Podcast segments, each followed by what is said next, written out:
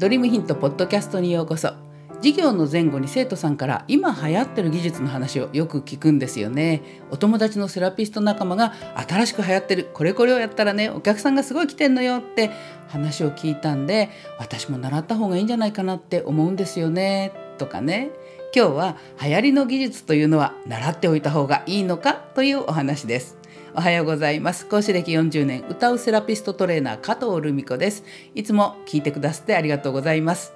この番組では日々のスクールの中での出来事や生徒さんとの話題の中から個人でサロンを経営する開業セラピストさんが本当に稼げるようになるためのヒントをお届けしています。はい。ということでね今日のテーマは流行りの技術やった方がいいのかっていうことについてね話していきたいと思います。いやこの流行りの技術っていう意味ではリンパも一時期流行りだったんだよね。今ではねそれこそリンパもなんとかリンパリンパマッサージってねもう街を歩いて看板見ればほとんどのサロンの技術にリンパって名前がついてますよね。だからね、えっと、うちの生徒さんでもねリフレクソロジーの技術があってちゃんとお客様いたんだけどそのお客様から「ねえねえあなたリンパってやらないの？やったら受けるのに」って言われて「あそうかリンパかって言ってうちのスクールに来たって人もやっぱりあるんですよね。であのその生徒さんだけじゃなくてねよそで他の技術を勉強してきたセラピストさんをしている現役のセラピストさんもリンパとかリメディアルっていう言葉に惹かれて勉強に来る人も確かにあるんですよね。それに今はさ情報が溢れてるじゃない。もうセラピスト専門誌はもちろんね次の技術はこれだとか新しいのはこれだとかってすごくあの紹介されてるんだけどもそれだけじゃなくてね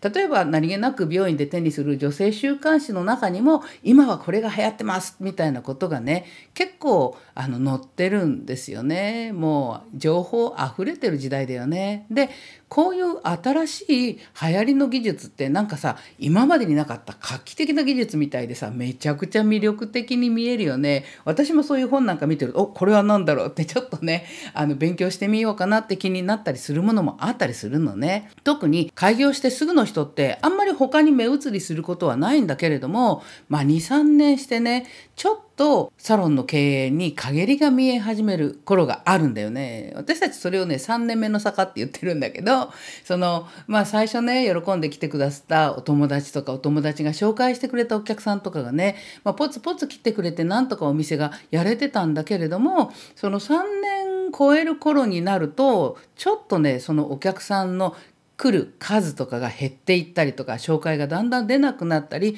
今までね喜んで来てくれてたお客さんがちょっとだんだん足が遠のいていったりして途切れていくってことが結構起きるんだよね。でまあ本来はね3年以上頑張ってやってきていろんなお客様に触れて、まあ、技術的には充実してきてるはずなのにお客様が減っていくっていうねこういうちょっとね逆の現象が起きてきたりしてそうするとセラピストってねなんかやんなきゃいけないなってちょっと考えちゃうことになるんだよね。でまあ手っ取り早くあそうだチラシを作ろうかとかホームページやってみようか作ってみようかとかってね宣伝が足りないかなって最初思うんだよね。露出を増やそうっていうことでそうするとねうまいタイミングで来るんだよねホットペッパーとか e パークとかね 営業さんが来る、まあ、これだけのねお客さんがあるのでねいっぱい実績がありますからいっぱいお客さん来ますよなんてこと言われるとああそうかちょっとやっぱり私も宣伝本格的にやらなきゃダメかなって思っちゃうんでねでそうすると月何万円かのお金を払って契約ねしちゃったりするんだよね。あとはねまあもう一つは今やってる技術がダメなのかなってこういう集客サイトに載せてみたけど一向にお客さん来ない来たけど例えばクーポン持って一回来てくれたけどまたそれでもらったクーポンをよそで使うっていう風にしながらまあなかなかその一つのサロンにこういうお客さんって定着してくれないんだよね。でそうすると次にセラピストさんが考えるのはうーんこれは私の技術の問題かなってっていうちょっと自分の技術を疑い始めるんだよね。でそうするととにかくもうネットでねサーチして他の技術でいいものがないかって探すようになっちゃうのね。そういう時にいいタイミングで友達のセラピストやってる子がね私最近ね超セラピーとか流行ってるからさやってみたのよ。そしたらね結構ネットからも問い合わせが来るのよね。っていう話を聞くもうドキドキしちゃうわけ。えそそれやってみた方がいいかな私も。ってうーんこれね。だからさやっぱり流行りの技術を受けたいお客さんって多いからね。確かにそうなんだよ。流行ってるって聞けば一回試してみようかなって人は絶対数としては出てくるのね。だから流行りの技術やってますって言うとそれに乗っかってくる人っていっぱいあるのね。でもその本当にそれをやったらいいかっていうとそうでもないんだよね。で例えば私がリンパを始めた1617年前ってのはすごい流行ってたでしょ。でそれがやっぱりその時その時でその後カッサが出てきてホットストーンが出てきてなんとかが出てきてって2年ぐらい前まではバストアップだったよね。で今は超セラピーかな。結構見ますよね。ただ一つ覚えておいてほしいのは世の中で人気になってるのは本当はお客様からこれが欲しいと思って出てきたんではなくて売る側要するにセラピストさんの技術を勉強させる側の間で人気なのね。だから言ってみればセラピストさんに人気な技術なんですね。そこをね勘違いしないでほしいんだな。でまあ確かにねどんな技術をやってサロンをやっていくかっていうのは一人一人の個人の自由だよ。だからそれが本当に素晴らしい技術だって分かってきちんとできるようになるんだったら取り入れればいい取り入れればいいと思うのね。ただ一つだけはっきりしていることをここで言っときますね。流行りっていつか廃れるっていうことなんです。例えば、うん、そうだなデトックスって言葉今もうみんな使うでしょ？デトックスできますってね腸内お掃除できるデトックスコースとかねデトックスメニューとかってみんな使ってるじゃない。でこれってね、えー、実はね、えーと、2000年頃だから20年ぐらい前に言われ出した言葉なのねもともとは医学用語なんだけどそれを省略して、えーとね、銀座サンエスペロ大森クリニックっていうところの大森医師がデトックスってって省略して言い始めてでそれがテレビの健康番組で紹介されてブワッて広がったのね。でもともとはアレルギーの原因になったりする重金属を解毒するという意味で使ってたんですね。でその解毒のためのいろんな方法がどんどん流行ってきたんだけれどもそのめちゃくちゃ流行ってもう猫も杓子もデトックスっていう名前を使ってた時期があったんですよね。でじゃあ20年経った今では当たり前の言葉のね。だから特別何かすごいことができるんじゃなくてデトックスは健康のためにはもう基本のことお客さんも感じてるわけね。うん、だからね流行るってことはあなたの周りのあちこちのサロンで同じ、ね、メニューをやってる人がいっぱいいるってことなのね。だからネットで検索したとしてももうあっちこっちでいっぱい出てくるからあなたのサロンの名前はネット情報の中には埋もれてしまってお客さんから見つけてもらえることはほとんどないってことですね。うん、だから流行っていうのはね長くて2年で下手したら1年でもう手垢がついて当たり前の言葉になって次の流行りが出てくるんですよね。でそうやって次々と出てくる〇〇セラピーとか何々コースっていうのを追いかけてあなたは時間とお金を無駄にし続けるつもりですかっていうことが今日の話ですね。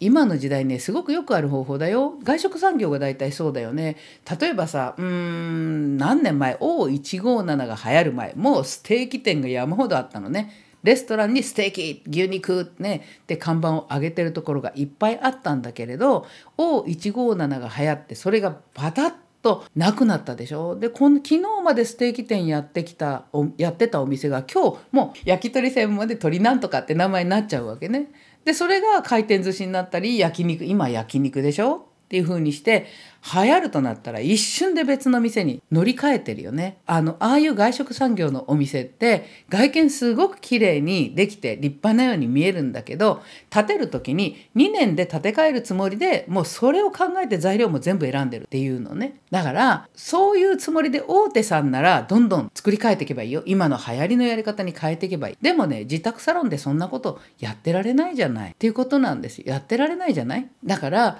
流行りを一生懸命追いかけて新しい技術次の技術をお金をと時間をかけて導入しても一時お客さんが来てまた落ち込んで下がっていって次の流行りが来たらまた次の技術を勉強して落ち込んでいってってもうこうやって次々と新しい技術を入れ替えるだけになっちゃうんだよね。で技術的な問題でのこの問題ってのはもう YouTube 校の中でいっぱい話をしてるのでここはたくさん話しませんね。で私が今一番考えてほしいのはあなたのサロンが繁盛していない理由は決してあなたの技術が流行ってない技術だからっていうわけじゃないっていうことなんですね。これまで喜んで定期的にあなたのサロンに通ってくださってたお客様の足がだんだん遠のいていったり何かのきっかけでパタッと来なくなったり新規のお客様がなかなかリピートにつながらなかったりとかこういうこととって実はあなたの技術の本当の良さが発揮できていないからじゃないのかなって私は思ってるんです。最近こうやってねネット上の露出がだいぶ増えてきたこともあって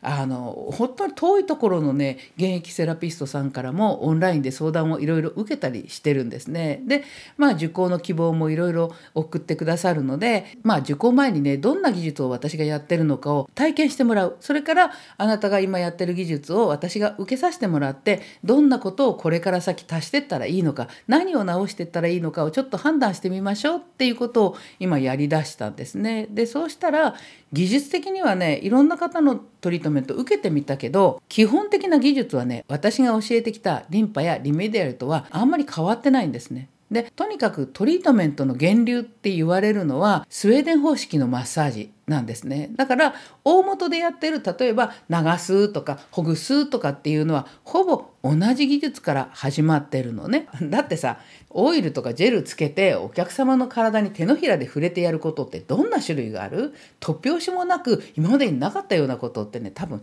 あんまりないと思うんだよね。でも私の技術をその一人一人のセラピストさんに受けてみてもらうといやもう自分がやってたのとは全然違う技術のように感じますって皆さんおっしゃるのね。じゃああなたはこの一つ一つの技術にはどんな目的があってやってるって分かってますか？って聞くとねほとんどの人がそれに答えられないのね。でそのやり方を教えられたからやってるだけなんですって話になっちゃうわけ。でね技術や主義にはそれぞれにちゃんと意味と目的があるんですよね。教えてる先生はね多分それ全部意味が分かって教えてるはずなの。だけど教える時に時間の関係とか受け取る側のその時にどのぐらい受け取れる、まあ、許容量があるかによってねそれが伝わっていないってことが結構あるのね。で先生自身がやっぱりそのやり方と手順だけをとりあえず教えとこうみたいになっちゃってる場合もすごく多いしもう一つは先生自身が同